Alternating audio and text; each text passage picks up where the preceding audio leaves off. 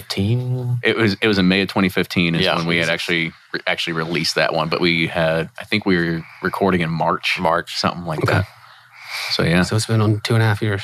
yeah, A lot has changed. exactly right. So that's that's the whole point of doing Yeah. this.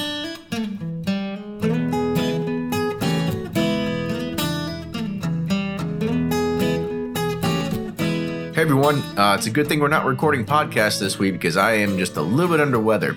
But just to talk a little bit about today's release, we have a same guest that we had um, back on episode 13. A lot has changed since then, so it's going to be good to see how things are going at Angel's Envy. In addition, if you don't know much about Kyle, he's got a killer collection of booze and cigars. We hit on a bunch of great topics this time, so if you haven't done so yet, go listen to episode 13 and then come back here. We also recorded Kyle last night at the Kentucky Derby Museum Legend Series, and you can expect that to come out sometime in the future. We're working on some things behind the scenes, and we can't wait to share it with you all, including a brand new t shirt design for our Patreon supporters. So stay tuned for that. If you haven't done so already and you want to get every new podcast release beamed straight to your inbox, make sure you sign up for our listserv. Go to bourbonpursuit.com, scroll down just a little bit, and sign up to join our listserv, and you're going to get emailed every single time a new podcast is released. At, at the same time, make sure you're all subscribing on iTunes. You can also like us on Facebook. You can also subscribe to us on YouTube. YouTube is actually growing a lot in popularity, so we're glad people love to see the videos that we're pushing out. With that, enjoy this week's episode.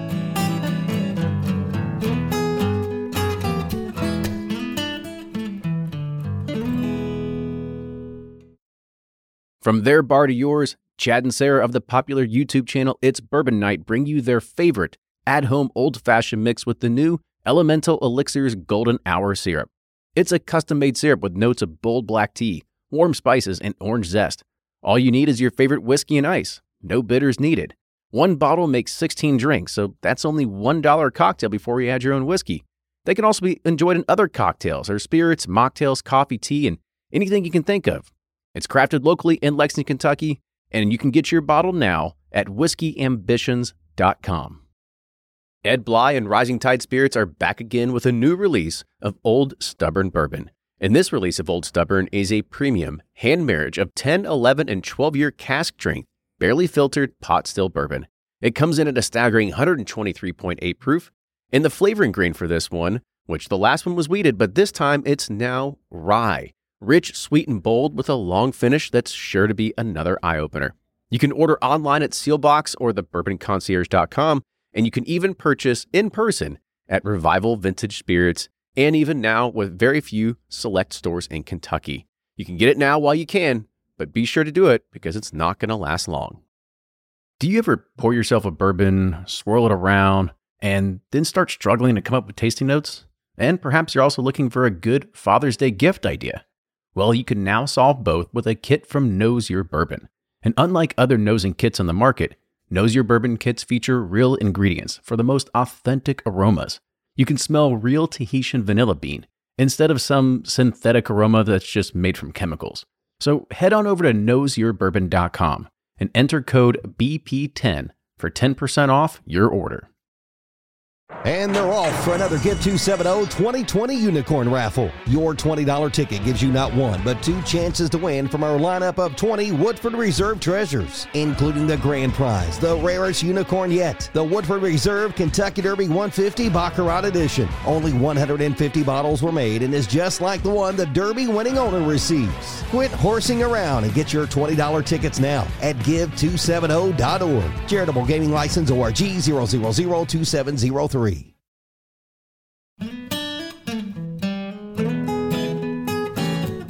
Welcome back to the episode of the Bourbon Pursuit Podcast, the official podcast of Urban. Kenny and Ryan coming back to you again with another guest that we had, but actually it was back in the teens, and it's it's at uh, one of the the great new. I wouldn't say great new. I mean, actually, it's great new. The new the brand's been around, but it's a newer distillery that has been uh, etched its way into Whiskey Row, and maybe Whiskey Row's further that way, but it's in downtown Louisville, Yep. close enough. But uh, I'm excited to actually talk to our guest today because it's good to get an update of how things have changed over the past two years since the last time we'd actually talked to him. Yeah, we've been here in Louisville. We've been seeing this distillery being built for quite some time, and uh, it, this is my first time walking in, and I was like blown away. You're like, this is like the nicest, cleanest distillery, like coolest distillery I've ever been in. Like, holy shit! I mean, they, I think they mopped the mopped the floors and everything. Oh, I know there wasn't a speck of dust or dirt. Like normally, you're like, you know, jumping over like grease guns and like you like- know gas cans, uh, not gas cans, but you know, you know what I mean. Just, equipment everywhere. Right. the other distilleries. or they got you know they got barn cats laying around everywhere or Yeah. something like that. So yeah, it's it's tough to it's tough to find that. But you know this was this distillery was also built with the purpose that they knew it was going to be a huge visitor attraction. So that's that's one of the uh, unique concepts to it that I really like is that everything was built in the way that they know they want to do tours through it. They want to be able to show people the experience. They want to be able to, um, you know, give them the opportunity to be able to walk around, look at the fermenters, touch them, smell them, dip their hands in Mean, I don't really know what they do here, right? But one day, We'll find out. One day we'll do a tour here. Yeah. So I want to go ahead and introduce our guest today. So we have Kyle Henderson. Kyle was back on episode 13. For anybody that doesn't know, Kyle is the production manager at Angels Envy Distillery. So Kyle, welcome back. Welcome Thanks back. For having me. Good to good to be back. It's you said this is episode one It's we're up there. hundred thousand. You know, you're, you're, it's been a, it's been a while, so I'm I'm glad to be back. Good. So I, I kind of want to give people um, a little bit of a taste about, you know, again, I don't want to say like, yo, go listen to it again, but you know, people that are just now joining the podcast, they want to know more about you. They want to know more about Angels Envy. So kind of talk about you, how you came up in the ranks, what you do here, all that kind of good stuff.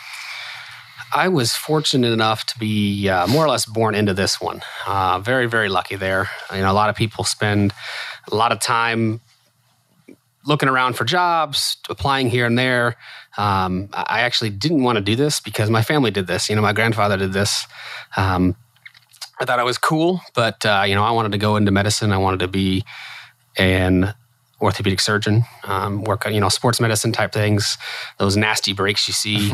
Not hip I wanted to be no, yeah, no hip replacements. No, the the you know the tibia snaps on the Yeah. basketball court. That's I was like that. Ex, it sounds Oh, horrible, but that excites me. So like the Teddy Bridgewater Yeah, knee yeah, blow that- up. That yep. was I was about to say, those are the videos you see. And oh, I just, I, I cringe. Oh yeah. and when you're when your leg is now at a ninety degree angle, yeah, Oh, that, God. that's kind of stuff. I'm like Kevin oh, Ware stuff. interesting. Kevin Ware, Yeah. that was a pretty bad one. though. Yeah. That was a pretty bad one. if anybody that was they're just listening to this not watching it uh, you guys should have just seen the like the it was like a half crack of a smile he was about to say he was like i really i really love this stuff but he tried to hold himself back so i'll, I'll let you keep Of going. course. So uh, my dad approached me. I guess it would have been the junior year of uh, while I was down at FSU. So I, I went to Florida State, um, and he approached me to come up for a summer and kind of give him a hand. Um, you know, they just needed some more or less some bodies to get involved, and he said, you know, come up. We're gonna we're gonna fill some barrels. I had heard him talking about this idea for a while.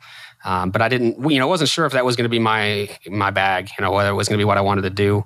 Uh, so I came up and we uh, we talked about it, did some experiments in the garage. You know, everybody talks about bathtub gin, and everybody's you know experiments in the bathtub. I mean, this this brand was created out of an idea and out of some experiments that was that were literally done in my dad's garage. you know, almost ten years ago. i thought you were about to say literally out of a bathtub No, no, not out of the bathtub. No, it was in the garage. We, you know, we we tried to keep all of the alcohol fumes outside. Um, so I, you know, I came up, gave a, gave some assistance on that. Went back to school, and about uh, October, November of that that semester, I guess it would have been my senior year. Uh, I went. Uh, what am I doing? Packed up all my shit and left. Uh, moved back to Louisville, and um, so here I am now. You know, kind of go through all the motions there. Um, started doing more things in the garage. Um, we started getting a little a little office out in Crestwood, um, which is where my parents had lived at the time. Uh, so about about ten miles outside of town, northeast side of town. We didn't have a distillery. We we didn't even really have an idea of building a distillery. It was still in the process of maybe we can build a brand. Maybe, um, you know, my grandfather at this point had gotten involved. Uh, my dad had convinced him to come out of retirement, and I think one of the things that that really helped was the idea of building this legacy for the family. You know, it wasn't just my grandfather doing something again. It was he gets to work with the son, and then over time work with myself. uh, You know, as his grandson to to kind of do something neat, unique. Um, almost his culmination of his entire career could become this, and we think it has. You know, done pretty decently at that. Uh, know, uh, it's, yeah. it's, it's okay. just a smidge Yeah. So Um, at that point, were you all in? I mean, did you Yeah. when you said you packed up your shit Or and came like- back here, or is it still kind of like on the on the fence and you're like, I could guess, I guess I could do an internship or do it for Or- a year yeah, or or- two. I was still kind of thinking, you know, I was, I was, I enjoyed it. and I had a lot of fun, but it wasn't a full time job. You know, I, I'd work a week, and then I was managing a Mexican restaurant actually. Like, we don't uh, need you this and week. bartending. and I mean, we didn't, especially when we first filled our port, our very first port barrels. I guess that would have been August of 2010. We filled, you know, like 70 port barrels. And then we went home and didn't do anything for like three months. Yeah. Um, so I, you know, it, it was for me, it was more of a, oh, this is fun. Now let me go back to my job. Yeah. And it was like that for several years. Even, you know, as the brand started, maybe we spent some more time, you know, we'd dump some barrels, uh, we'd fill the port barrels and we'd wait. And then we dump the port barrels, or we, or I guess when the brand started, we thought we would dump the port barrels in October of that, of 2010. Um, kind of the story behind the cork. Uh, we have expression 1010 branded onto the cork because we were so confident that a three month finish would be perfect. Uh, we were going to bottle it in October. It'd be a nice 10, you know, October of 2010, 1010, really cool brand story. And we went to go start pulling barrels in October. And my grandfather more or less said, Nope, not ready. You guys are going to have to wait. And everyone went, Well, we ordered 100,000 corks. they were expensive. Can we bottle it like at the end of the month? So we looked again, you know, October 20th, something like that. By the time we could actually get it in the bottle, nope, it's not ready. Turns out March of 2011, it was finally ready. So almost seven months later, um, we actually bottled it. And, you know, like I said, we had, we had already bought those corks and it, it's kind of become a, um, collector's Collector. item. well, Yeah. collector's item, but it also, you know, the story of the brand. You, you know, everybody and their mother thought it'd be ready in October, and it wasn't. And and that's kind of a, a tagline for the brand. It's not. It's not complete until it's finished. I think. is like Yeah, that's what it your dad said. Yeah. So you know, we've we've taken that to heart, and you know, if it wasn't ready, it wasn't ready. Marketing and finance, and you know, all the people scrambling around for money or whatever, be damned. It, it when we're ready to put it out, we're ready to put it out. What- Um, I'm sorry, Coach. no, and, that, and that's kind of enveloped the entire brand capacity there. So, So what what convinced you or what was that turning point where you're like, all right, I'm gonna do this. This is where, where I want to take my career for from now on. And not do medicine or Mexican restaurants. you know, I mean, this week because we could talk about how we can make a, a sick quesadilla if you really want to just go ahead Yeah. and turn it. If you know really how to do that too. uh, huevos rancheros or huevos con chorizo. Yeah. oh yeah. Like, yeah. I'm, I'm big with those rancheros. Yeah. I like Yeah. You're talking yeah, about working in. The, working in the back of the house with those guys who don't cook the Tex-Mex you're eating Yeah. and eating some real food. They like micheladas too. Yes. um, you know, honestly, the one of the it, not so much a, like a like a moment in time, but a collection of events that happened made me realize you know I, I had more fun and enjoyed this more than than anything else I was doing. Um, we were at a co-packer, so we didn't have our own facility at the time. So we more or less gave the rights to bottle our product to another supplier.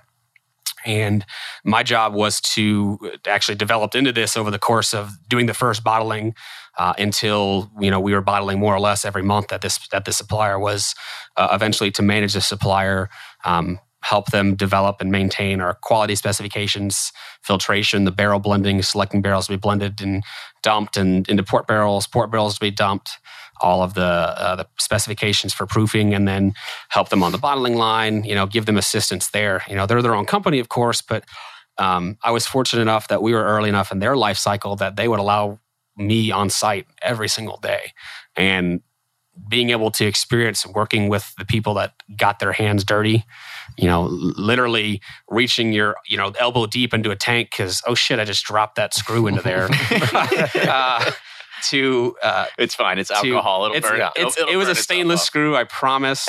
My quality guys probably listen to this going, oh, God, no, Mike, that was years and years ago, long before you came.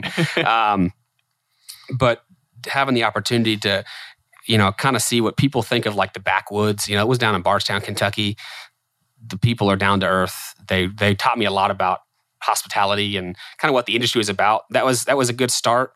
And then some of the fun we had, you know, I, I was already down there. We were bottling our product, and they were doing other products as well, getting other things ready to process. They had more than one bottling line. Um, so this is, I can't believe I'm going to say this out loud. Uh, they were unloading a tanker of tequila for another client, Mhm. and this was, you know, kind of a foray into the spirits industry for me. Um, you know, I had worked at the Mexican restaurant. I knew what tequila was, but this was a really nice reposado tequila they were going to bottle for somebody. So they were unloading a tanker into uh, some ISO totes, basically a, a, big metal tank that can be moved with the forklift. And they'd hook it up to the, the tote, turn the pump on, pump it over, fill it up, shut the pump off, disconnect, go to the next tote. So I was one of the guys helping them disconnect, just giving them a hand. I was there. You know, I wasn't wasn't being paid. I wasn't involved in the brand or anything. Well, the g- genius that I was, I decided, oh, there, you know, there was tequila in this hose. Let me smell this. The hose that's connected to the tanker, and I'm smelling it. And the driver's job is to run the pump. And oh, no. so he hadn't turned the pump all the way off. So it's starting to slowly feed out. And he goes to flip the pump to put it in reverse because you can actually go forward or reverse on this truck pump. Well, instead of going reverse, he went forward out of a six inch line that can probably move, I don't know, 100 gallons a minute into my face as like I'm a, sniffing. It's like a fire hose. As I'm sniffing, yeah, basically a giant fire hose. As I'm sniffing this, oh, this tequila smells great. just oh, a, a hundred gallons or so a minute of tequila into my lungs, into my nose, into my eyes. And I remember hopping up and down, unable to breathe. The the processing uh, manager who was there rolling on the ground, laughing his ass off. Bless my ass. Uh, I, I, thought I was going to die. I had Oh. I had tequila in my lungs. My eyes the next day had crusted shut from like all of the like sugar and you know all of the all, of the stuff. from the evaporate the, the evaporated alcohol. Oh. Little anecdotes like that. Looking back, man, that was the stupidest thing I've ever done. But just fun little things yeah, that you it's know. part of the story. yeah, it's just part of the, the, process. whole you know the whole evolution of one of the reasons why I enjoy my job so much, and that kind of morphed into all right. I was managing the co-packer.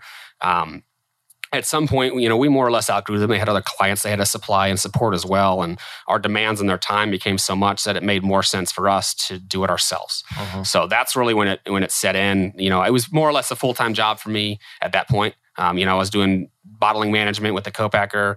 75% of my time, you know, 25% of my time I travel. I go visit distributors, uh, go do market visits, dinners, trade shows, whiskey fest type things, uh, do, you know, things like this, interviews.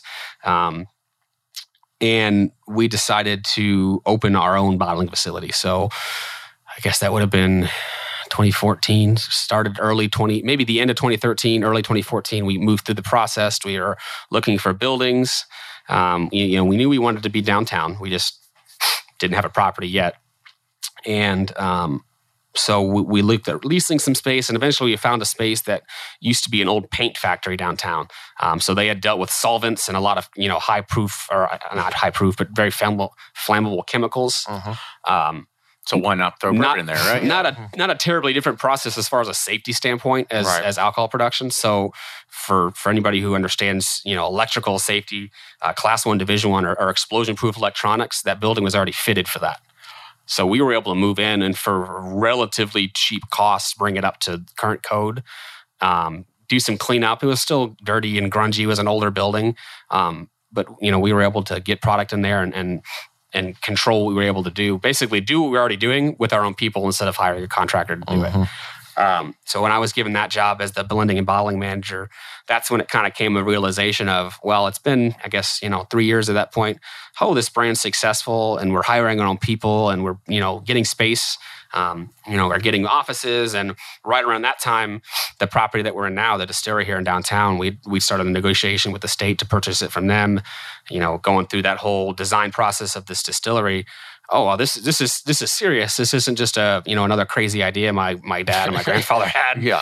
Um, but it So seemed to talk, work talk out. about y- your dad seems like an interesting character, like with crazy ideas. Like was he, He always the like that growing up? And were you like when he brought this up, we're gonna make our own whiskey, and you're like, this is dad, just one of your another crazy ideas. he is the definition of an entrepreneur. He was one of those guys that was way into computers before computers were mainstream, um, and still to this day he can take down and rebuild a computer and you know build it from scraps and parts and um, you know he always kind of floated around and and did different things and um, he one of the reasons he got into this was not only was his dad doing this but you know he was consulting for some people he got involved with the ADI the American Distilling Institute and and kind of really wanting to um, to get a foot in the industry. So he was helping other people do exactly what we did, which is start a brand, do some planning, you know, help them design and open a distillery. And I think finally one day it clicked, and he, you know, he was working with my grandfather. My grandfather would give some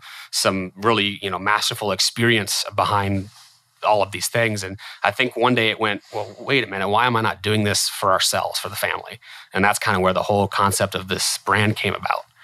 Um, So I guess another question for you is when did you really get into bourbon, right? Because let's let's you know let's stay off the Angels Envy track. 21. yeah. but I mean, let's, my, my lawyers aren't here, right? yeah, it's fine. But I mean, I, I mean, I know you've you've I've seen some things online. You've got a decent collection and stuff like that. So kind of talk about like when you actually got into bourbon. Uh, you know, understanding more about the spirits and actually enjoying them more. Uh, you know, just outside stuff that your grandfather was making. Um, so, uh, you know, while my grandfather was in the industry, I, you know, I was a young, you know, preteen, teenager years. Um, didn't really have a, an appreciation for it.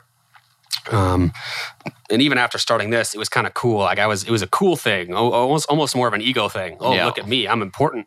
Mhm. Um, and it wasn't until, oh man, probably I met Gene. Um, he's he's the the guy that runs Warehouse Liquors in the Loop in Chicago. Um, really cool liquor store up there. I met him. I guess it would have been late 2012, maybe Whiskey Fest or something like that.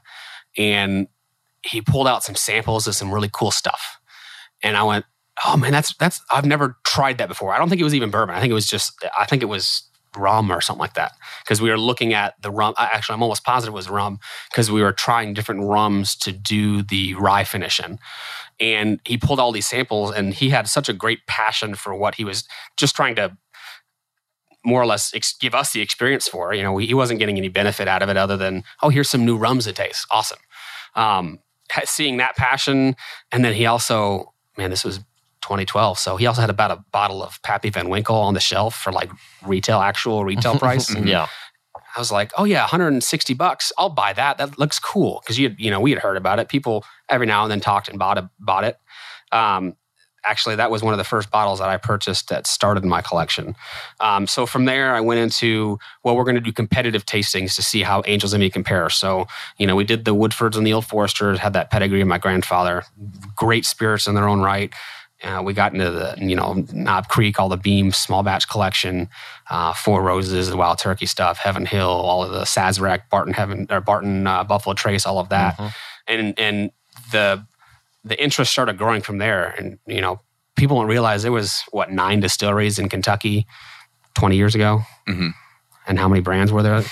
There's still a ton. There's still a Yeah, yeah. ton. There's still a ton. but there was a ton of you know relative to how many there are now not as many but still a ton for nine distilleries and they're all different and it was really cool to see how even sometimes the same mash bill the same distillation maybe just a different way of blending or different proof made such a different product Yeah. and that really interested interested me um, so i got from there to all right now i got to try all some of these old prohibition whiskeys. So we went to the master distillers auction for the bourbon festival and started fighting with uh, Drew uh, Kulsveen from Willett and some of the guys from Jack Rose over old prohibition bottles, and then it went to estate sales, and then it was well, you know, now with the bourbon boom, all these other brands. So you know, buy a bottle here, buy a couple bottles there. Oh, we're gonna open them and do a competitive tasting with you know with the marketing team, and we drink three ounces out of that bottle. So well, then I've got you know a, a three quarters of a full bottle of something.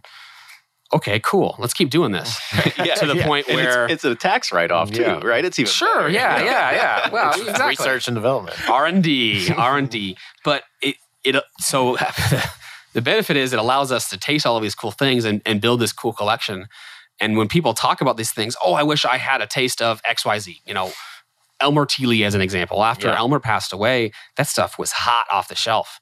You know, we've got bottles from five, six, seven, eight years ago, multiple, I guess, different batches. And it's kind of cool to see the taste progression between stuff from, you know, when he was alive to stuff that's being produced now in his, in his name. It is a little different, and it's kind of neat to see that. Um, but only because I've been involved long enough and we've built this repertoire and built this competitive tasting set that we're able to do that comparison. Um, you know, and I actually I inherited a lot of stuff from my grandfather, so I got to taste a lot of the whiskeys he worked on in the '60s, '70s, and '80s and '90s. So a lot of Suntory whiskeys when Brown Forman and Suntory did some partnerships together. Mhm. Um, we have um, some of the the whiskey that was made or barreled at the first uh, the reopening of the George Washington distillery, which I was actually fortunate enough last year to go and do. Uh, well, I guess it would have been the 10th anniversary of that opening to the public. Um, we were invited back to that to to go do the old distillation techniques and mashing in and you know open open boilers and open fire pot stills, which still baffles me how they didn't blow themselves up, you know, 200 years ago. Um, actually, I'm sure they did. You just don't, hear, you know, yeah, just didn't that's hear what. OSHA was for. Exactly. Um, so all of that history kind of kind of got me to push too, and you know now I've got like 1,600 bottles of alcohol in my basement. Wow, It's a lot of, it's a lot of bottles. It's pretty Uh, good though. that's more than But Kenny. you I know, know you got me beat. then I but it's not all whiskey. By at least three or four. most of it's whiskey. But then you get into the Scotch, and you're like, okay, let's try a bunch of different Scotches, and then well, we're doing this rum, so let's try all these rums. So I got like 130 rums in my basement, and then of course we were purchased by Bacardi, I guess two three years ago, 2015. They even got Um, more rum. So, so you know, oh, I, I got to go buy all their products. We get a product allocation every year. The first couple of years, you get the you know the Bacardi, the Superior, the white. You get the gold, the, uh, the eight. You know, you pick up some of the tequilas, you get some Goose, and you're like, well, now I still have money every year, and I don't need any more vodka. all right, let's get the Douce, the cognacs, some of the scotches, the single malts they're involved in. All right, now I bought those. Now let's get the high end Facundo rums, the Eximo and the Neo, and the you know the really small quantity super premium things they've come out with. And well now i'm out of bacardi stuff. What other competitors? Let's go to you know buy diageo scotches and let's go buy you know constellations brands and everything else. And it's really cool because i know they're doing the same thing to us. They're they're trying our things. We all support each other. And then it grows into well all right let's let's get some wine. And oh there's some barrel finished uh, yeah barrel finished beers. So i've got Yeah. a bunch of goose island stuff in my basement that's been aging over a couple different releases When do you become friends? uh, you know, like- and then and then you get into cigars. I mean, you know, I actually met Jonathan Drew, who uh, was the owner of Drew Estate, and they brought him back as the president for Drew Estate Cigars. Twenty, I guess that would have been 2013 or 2014. I met him at an event over the over at Riverside Cigar Lounge across the river, Yeah. uh, in Indiana. And we've become pretty good friends since then. So got into cigar store. Now I have a big closet humidor. I've Humidor. got like Yeah. like 2,800 You got- cigars. you got B you know, showing up. I have a couple Bacchus and Bahikis. Yeah. yeah. I like 54s. But, okay.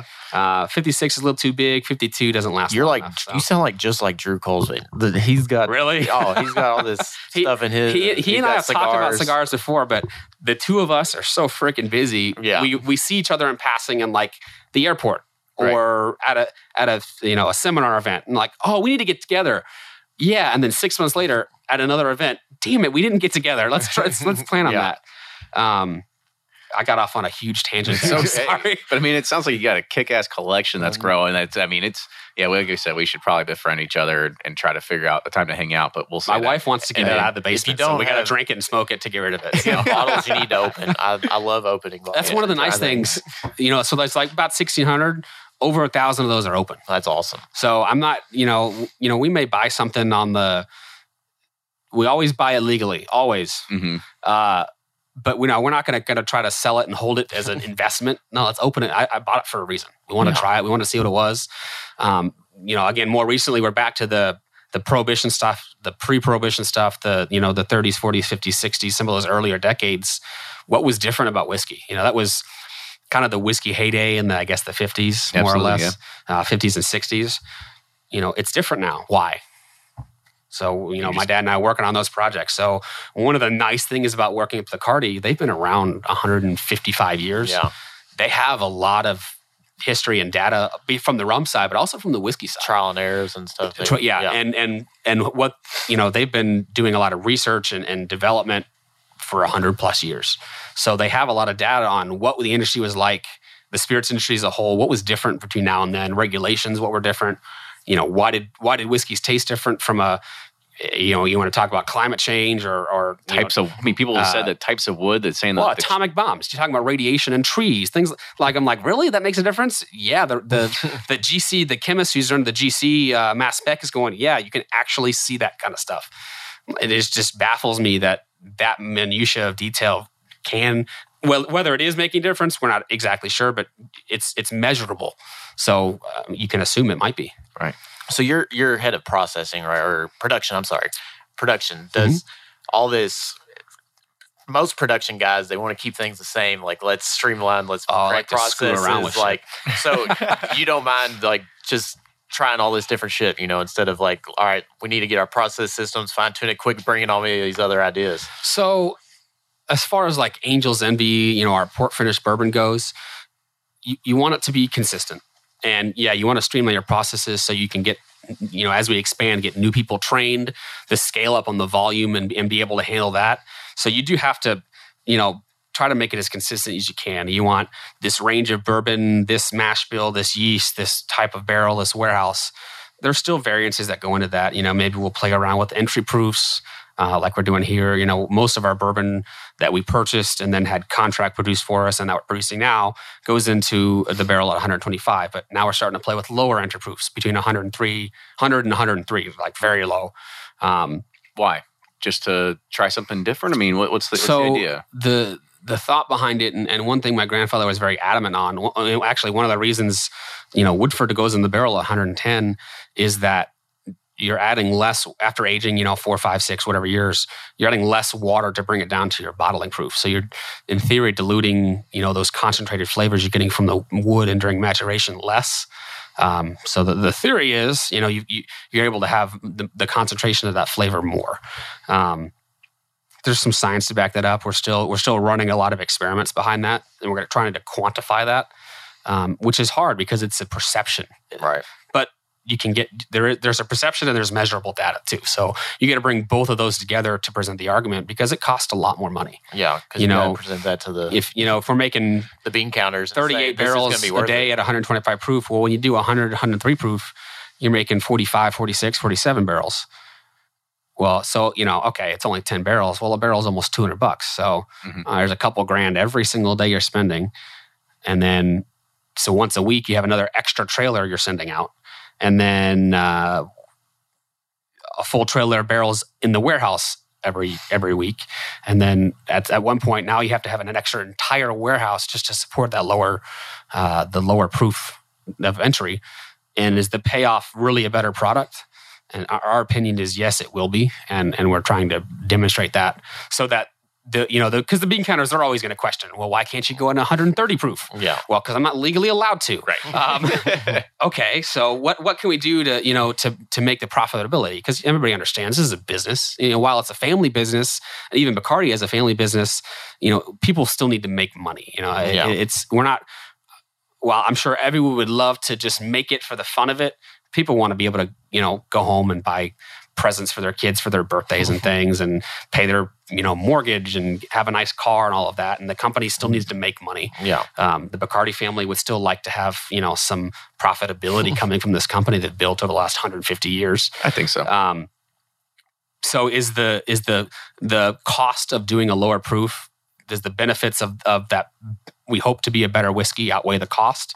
And th- that's what we're trying to show everybody from a perception and a physical bean counter perspective as well. Yeah. So you're right. Our cost went up two percent, but the whiskey's better. Yeah. And that's a nice thing about being with Bacardi. You know, instead of a publicly owned company, a publicly owned company, it doesn't matter. Whiskey's better. Well, unless you can prove it via a sale, we've got shareholders to answer to. Bacardi has their eyes open. All right, whiskey's better. Oh, this does taste better. Yeah. Did it cost us more a percent thinking. more? That's okay. We made a better product, and the company is better off for it. Yeah. Uh, and that's kind of really refreshing, you know, as we went through this whole process of them acquiring us. That was a fear of, well, they're going to, you know, everything's going to be about pinching a penny. And while sometimes it is, yeah, I mean, again, they're a business, but they're willing to spend money to do things the right way. And we're hoping this is one of those things we can show them is the right thing. So, So that was, was- a long winded thought on no, my no, no, it's Hey, fine. it's it's perfect fine. as a host. it- yeah, and I, I want to also kind of touch on a little bit because you know you had mentioned a lot of you know trying trying different spirits, trying different uh, you know competing uh, spirits so you can be able to test it against your own. However, you all are a, a port barrel finished brand, Yes. right? Is the idea of experimenting with a lower barrel proof, distilling your own now, the idea to come out with one day a Kentucky straight bourbon whiskey that isn't a port finished? More than likely. So Angels Envy as it stands, I, our, our overarching theory and, and you know overarching uh, almost policy and, and what we expect, Angels Envy is for now always going to be a finished whiskey, whether it's a bourbon or a rye or an American whiskey or whatever it is. It's always going to be double mature, double aged, you know, finished, whatever you want to call it. And that's what that whole brand was built on. Louisville Distilling is the parent company of Angel's Envy. So Bacardi didn't buy Angel's Envy; they bought Louisville Distilling Company. Mm-hmm. Louisville Distilling Company can do a lot of different things. You know, my dad and I have have, have talked about. So we we just started distilling in September of 2016. So we're already adding up the days. All right, so into 2020 we can release a bottled and bond whiskey. Well, that probably won't be Angel's Envy, but it could be Louisville Distilling. Yeah. You know, Louisville Distilling can release a bottled and bond DSP KY 20022 bottled and uh, distilled there. Um, so you know, we think about things like that. Um, so so yeah, the finishes are important, but certainly there's a, a, path and there's an expectation, at least from my dad and I, and, and we hope you know Bacardi and and the whole marketing team to all right. Yeah, the Angel's Envy is finished, but Louisville Distilling has the opportunity to do some of these unique things and be a straight straight whiskey company as well. Mm-hmm. So whether we get there or not, we'll see. But yeah, yeah, yeah. I think we'll probably have another podcast again by more then. than likely. Yeah. We're So- on three year schedule. Yeah. So I guess talk about a little bit because you know your role has shifted a lot from just having to worry about a co-packer with bottling to now also covering distillation, right? So what did it take for you to get up to speed to understand how I can manage that as well underneath my umbrella?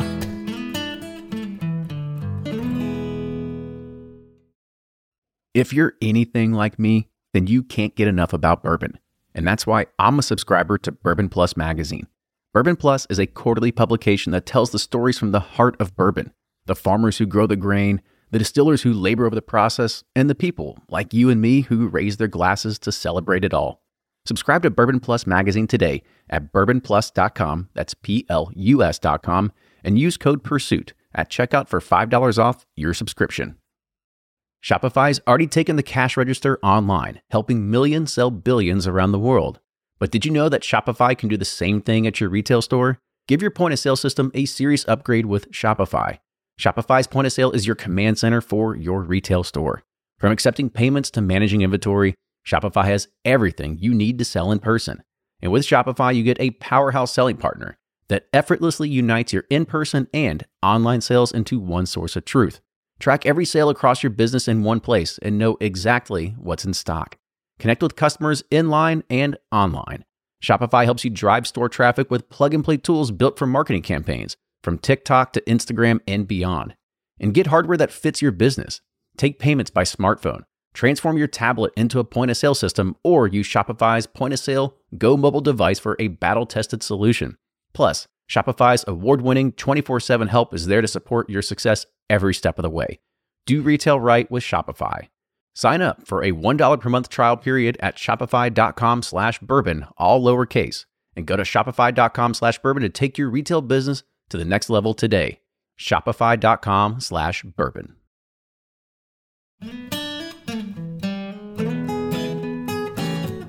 You know, your role has shifted a lot from just having to worry about a co-packer with bottling to now also covering distillation, right? So, what did it take for you to get up to speed to understand how I can manage that as well underneath my umbrella? trial and error. um, fortunately and unfortunately, um, I, I was able to, you know, I did some internships. I worked at um, Catoctin Creek, did an internship there. They're in um, Loudoun County, Virginia. Scott and Becky um, were were very gracious enough to let me come in there and try to destroy some of their equipment because I didn't know what I was doing. Um, So it's like driving a Don't stick turn that knob. yeah, yeah. And they're a very manual process, or at least they were when I was there. It was years ago. Um, so I, you know, I, I learned a lot from them. I think Becky's got a chemical engineering degree. Um, she's the master distiller there. You know, another another little family-owned company. Really, really great people.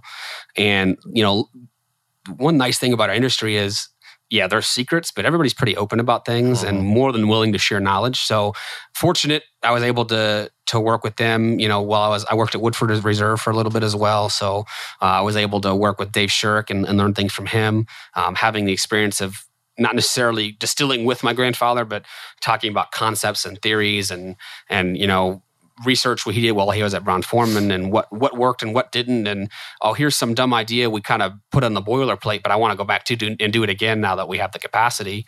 Um, are things we try here, and then you come here in this new facility with, I mean, really me not having any applicable, uh, applicable, applicable, Applicable. uh, applicable. Yeah, there you go. applicable. Man, it's been a long day. Yeah. Uh, applicable um, distillation experience, other than some you know theoretical knowledge and a little bit of hands-on. To all right, here's some, some new equipment. Run it. Uh, Here's the manual. Yep. Good luck. No, what manual? Get on YouTube here, and watch here are some some uh, piping and instrument drawings and the flow, how this flow is supposed to work. And Kevin Curtis, who was our um, operations manager at the time, you know, he had a lot of experience at Brown-Forman. He knew what he was doing, but you know, he had me who was new, and then three new distillery operators who had rolled some barrels and done some bottling, and that was it.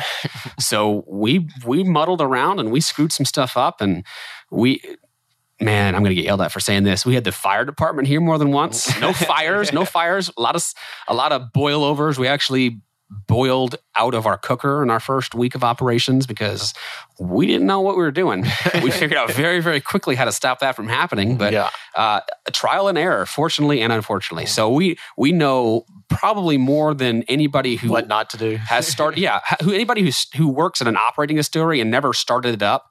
We know the limitations of our equipment more than any of them because we went beyond those limitations and we set the limitations at that point. So when designing this, did you all did you have input on the design or? Oh, of or- course, yeah. So my grandfather. How I did you know how you wanted to design? even though he passed away in 2013 so I, he actually passed away the week after i got married and we had already kind of started the concepts of this um, we weren't 100% set on this site um, but we knew what the layout and the flow should be if we were to go into here and kind of the whole again the theoretical Right. behind it. And you know we knew we wanted uh, you know a vendome column that was designed to do certain things and pull the reflux back in certain places. And um, certain you know, we, we knew we wanted to have a cooker match our fermenter. We, we didn't want to do two or three cooks to fill one fermenter.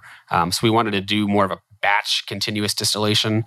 Um, you know, we knew the so we knew the concepts behind that. Uh, we got involved a, a very good process engineering firm here in Louisville called Vitok. Um, they help a lot of distilleries. They do work for for makers and you know O.Z. Tyler and a lot of other people that they keep under wraps too. Those are the ones they publicly talk about. Um, so they have a lot of really good distilling experience. Uh, several of their staff members were engineers at distilleries for for companies, distilling companies, and so we use some of their expertise. All right, here's what we want to do. How do we do it?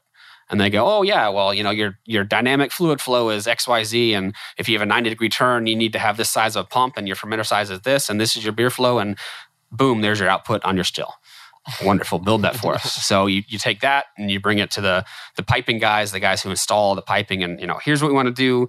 Let's lay it out, put it in, and over the course of three years, you, you build a distillery, and then you find out, well, that wasn't the way we wanted to do it. So you cut some stuff out and you put it back in because nobody's perfect. Yeah. You know, It all makes sense on Yeah. paper. well, you know what? You, you you- you up, crazy engineers, I know you're listening. The math says it should work, but in real life, sometimes it doesn't. Yeah. Um, you know, well, if it's a 90 degree angle, it works exactly like this. Well, I'm sorry, with my little protractor, it's a 91 degree angle. Well, I didn't run that equation, so I can't do that. You know, it's it, you have it's, it's trial and error. You have to you have to get it going and go. Man, that pump was a little undersized, and that's why you build an extra 10 percent capacity in things because it may be a little undersized with without it. Um, I've, I've Yeah, how do we get on this? so Now we're talking about the design, but Yeah. I think you covered it all. yeah, but I kind of want to dive into it a little bit because you know you're you're hiring the design company and you're you're building this up. However, getting the right people, I think, is the hard part of of any job.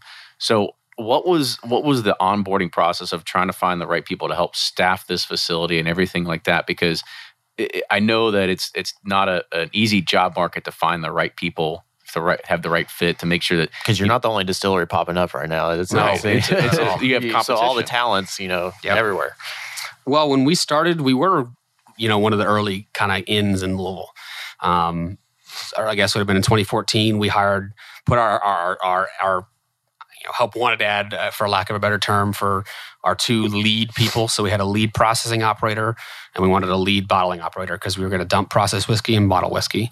Um, so the guys that applied, Blake and Chad, Blake actually applied for bottling, and Chad applied for processing, along with other people, a lot of other people, actually like a hundred something people. Um, and we got down to these last two guys, and Kevin and I were responsible for hiring and then and then managing them. And we went, well, Chad would be great for the bottling, even though he applied for processing. and Blake, man, he'd be really great for processing, even though he applied for bottling. So we offered them the opposite job that they applied for, and and those were our first two operations hires. Um, then we hired a few people just to help us roll barrels. So we bought our own warehouse right about the same time, uh, one of the old Yellowstone warehouse down on Seventh Street. Uh, refurbished it and got our DSP, and we're like, well, you know, our barrels are stored all over the state. Let's try to consolidate some. So we started moving in three trailers of barrels a day. So 270 barrels a day. The three of us and Kevin rolling barrels. And oh my goodness, you've never had a workout until you've had to roll. No gym membership. and this would have been needed. like November and December. Yeah, 270 barrels off a truck, pull them over, roll them in, roll them on a rick, learn how to clock. We learned how to clock barrels and get in position to have a bung up. You better say what what a clock is. What a clock. So uh, when you're rolling barrels into a rick, uh, in our case, our rick holds 29 barrels. And instead of putting half the barrels in on one side and the other half on the other side, you want to position the barrel, uh, pretend the, the barrel head, the side of the barrel is a clock. So 12 o'clock being where the bung is, 6 o'clock being the opposite side of the bung. You want to position that bung so it's in a clock position, whether it's you know one hour, two hour, three hour, so on and so forth. To when you roll it down the rick, you don't have to touch it again until it stops and the bung's facing up at 12 o'clock. Mm. So in our warehouse, uh, it's you really have to do four and a half hours. So about about uh, I guess what does that come to? About a third of a turn, right? Yeah, about about take a your- little we'll little over a third it. of a turn each barrel. So we we time so the first barrel maybe at 12 o'clock, then the the uh, second barrel is at four o'clock, and then the next barrel is at eight o'clock, and then to make up for the two half half half an hours you missed, the next one needs to be at one o'clock. That makes sense. Makes now, sense. now it makes sense. Yeah, wonderful sense. So it's called clocking a barrel. Anybody who's rolled barrels is probably familiar with that term. It's new So- for me. yeah. yeah. I have not rolled barrels. So you know, watch the go down to like the uh, the, the bourbon festival, and they have the barrel rolling competition, Mhm. and they're judged on if they can clock those barrels and get those bungs straight up, fifty feet down the rick or whatever it is. Right. So, um, so doing that two hundred and seventy times a day, man, yeah, you don't need gym membership. You're tired. Kevin gave up about two weeks in. His his knees were giving out. He was over fifty, so he was like, "Nope, I'm done. You young guys take care of it." yeah. So we hired, uh, actually, we hired two of my brothers, Connor and Andrew. Um, we brought in some temporary workers, uh, some of whom we eventually hired, because we just figured, oh, we don't, you know, we don't have our bottling facility ready yet. We only need to move in fifteen thousand barrels. Um, so let's let's get you know do a few trailers a day and get it done. Um, so we started with temp workers through a temp agency because we didn't know how many people we need, and slowly we brought people on. We put an ad out. We need some bottling people, and then from there it was a lot of word of mouth. All right, you know, you do you, we need to hire somebody? Oh, I, you know, my my nephew's brother's cousin's sister's mother wants a job. Bring Okay, on. Come on in. We do an interview. You're not a felon. You know, you have no DUIs. Fog a mirror. Can you stand for eight? can you stand for eight hours? Are you not going to steal from me? All right, go. Uh, and sometimes they did steal from you, and you had to deal with that. It, you know, it, it, you know, we. It's it unfortunate. You know, that's just part of people. Uh, people Right. management. That's actually the hardest part of this industry is people. Yep. You know, if if if you could build a computer to do this, most people would just do it with a computer. Yeah, but, But you can't. You can't. You can't. so oh, you can. intensive. Some people do it. right. You know, the whiskey's eh, a little, you know, not the same. Um, it's the people aspect that's the hardest and the best part of this. Yeah. Um, when we so when we started, we were able to get people, and we just had a bottling and processing. Open the distillery. Well, what do we do? We poach from ourselves. So we let our um, we let all of our employees think we had like 15 or 16 at the time apply. Hey, we're going to have three distillery operator positions open up in September 2016. And really, we we ended up hiring them earlier than that so they could see some of the startup, learn some of the things before that, sweep and clean, uh, a lot of cleaning, you know, especially during a construction project. Yep. Um, so we opened that up and we had really what th- three of our top employees applied and, and ended up getting the job. So we took three of our best employees from our other operations to move into the distillery, which didn't cripple us in processing and blending, but forced us to go find more people. So we did that. And then in the distillery, we had three guys that had processing, warehousing, bottling knowledge, but no distillation at all. So, you know, as I referred to later, a lot of trial and error with them. And then eventually we moved processing and bottling here, moved to the bigger tanks from the small tote tanks, the ISO tanks. Um, you know, those are 500 gallons to the 5,000 gallon tanks we have and a eight barrel dump trough from a three barrel dump trough. And then you're filling barrels and putting them in the warehouse and taking them out of the warehouse and all the port barrel handling and everything. So our processing team went from two people to three people. And the warehouse team went from four people to two people because we weren't moving a bunch of barrels, uh, age barrels in the warehouse. You're just moving new fill barrels. So, you know, you move people around, shelf people around, give them more experiences. And then, all right, now our bottling capacity's picked up. You know, our brand was selling 40,000 cases. Now we're selling 60,000. Now we're selling 80,000, 100,000 cases, whatever it is. You know, we still didn't want to have to work a bunch of overtime or five, six, or seven days a week. So you hire some more people, you run your line a little faster. Now you've got 12 people on the bottling line. And then your bottling manager gets uh, gets an amazing offer at a competitor and he calls you up and says, "I got to take this," and you're like, "Well, crap." now we got to so, start all so over. now we start all over, um, and that's kind of what we're going through, you know, now and, and over the last several months. Like you said, you know, Sounds like control chaos. Rabbit Hole is is you know getting ready to open. Old Forester's doing their thing. Peerless, Copper and Kings, um, Bulleit's investing, Diageo's investing tons and tons of money in, in the area. Yeah. Uh, and then you've got the big guys too. you Heaven know, Hill's expanding Heaven there. Hill's expanding. They're what the like the the largest single distillery in the state now. Mhm. You know, it's just while while their distillery is set up to run with less people than ours because they have a lot more automation, they still need people there. And well, it's it's really nice that our guys get great experience and then go. now I'm going to want to go work for that big company over Yeah. there. Thanks And for sometimes thanks for training remind us. man, we work, you know, we're not just Louisville Distilling, we're Bacardi too. And, and, you know, here's all these wonderful things. Well, what's going to soon happen is, oh, yeah, we do work for Bacardi. I've got all this experience. I want to go work in Puerto Rico now at the rum distillery. I'd do that. Man, anyway, how do yeah. you say no to that? Like, um, I, I don't have a whole lot to offer you other than we don't have hurricanes and we have snow. Um, you know, so so We even four sister companies, we haven't had it happen yet. We actually, but we, I don't want to say poached. We received the benefits of several other Bacardi plants. So our quality guy, Mike, um, came from Jacksonville, where Bacardi does their bottling for North America. So he was a quality supervisor down there. Um, he had an opportunity to grow, came here. Um, our, our operations director also came from Jacksonville, and he's worked at several Bacardi sites. So we have a lot of great benefits from them. But what's going to happen is, as our team grows and becomes experienced, their skills are going to be needed elsewhere as well. So it people are the the the worst and the best part of the industry. to that. Absolutely. So So another question was just about the distillation today. So how many barrels are you actually pumping out of here a day then? So when we started, uh, we were lucky to get like 32. Uh, you know, our yields were terrible. We were, you know, we didn't have contamination. We were making good whiskey. It just wasn't as efficient as we'd like. Um, we've slowly increased that uh, to an average of 36, and that would have been early, I guess, early 2017, maybe like you know February, March 2017, and uh, we've improved from there. So um, we hired a new operations manager. Kevin left us to go work with another. Co- there you go. people people leaving and go go to work for the next big awesome company. You know, we had a lot of support from him, but you know he moved to a new one, so we brought somebody else in. So we hired Connor, who's our uh, new operations manager. He was at Woodford and Brown-Forman for a very long time, many many years. We brought him in, and we're we're working with him to better refine our efficiency, improve our yields. Um, you know, you guys mentioned early on, you know, we're a very, very clean distillery. We've been open for a lot, what, a year and a half plus. Um, we still get reviews on TripAdvisor and Yelp. That's the cleanest distillery that I've been in. It's Yeah. and we take pride in that. You know, you guys, I, you guys kind of joked about mopping the floors. We mop the floors every day Yeah, you can every tell. single day. Um, and people feel, man, this is tedious. Oh, it's just busy work until they see the feedback from people who have nothing to do with us. Holy crap, this place is clean. Well, yeah, it makes it more like my wife probably if we went to like the Buffalo Trace hard hat tour, she would not like climb those stairs and she was like, Yeah. This place is a But- dump. And then but- you come up here and it's like And they're not. That's Yeah. distillery is just how many hundred, hundred Oh plus yeah, years exactly. old. Just And old. it's not that it's dirty. It's just, it's just old. And those things that build up. but it's not their time. So- perception, you know. Yeah. So we're trying to delay some of that Yeah. buildup. But even within the Bacardi organization, so one of the guys who helped us manage this project, he does project management for Bacardi, you know, hundred million dollar plus projects.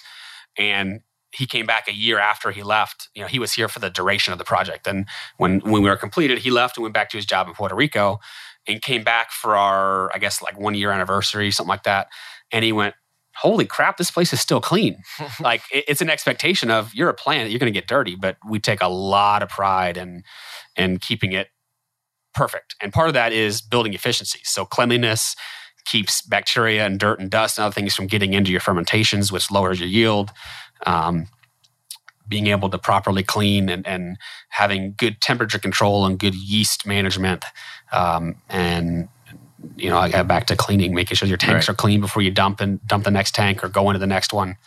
That has allowed us to get to the yield we're at now, where you know on a on a thirteen and thirteen thousand five hundred gallon fermenter, give or take, um, we're producing like twenty six hundred proof gallons. So um, more or less about 37, 38, 39 barrels a day, and that's one fermenter. Right. So I, I would imagine to say that you're probably dumping more barrels than that per day as well. So is this?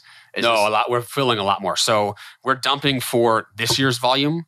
We're filling new barrels for five or six years down the road's volume. And, you know, we hope to grow 10, 20, 30, 40, 50, whatever percentage a year. So if we want to grow, say, 15% next year, and then the year after is another 15, well, that's 15% of 115% of this year. So it's a compounding growth as well. Yeah. So we may be filling, you know, 40 barrels a day now.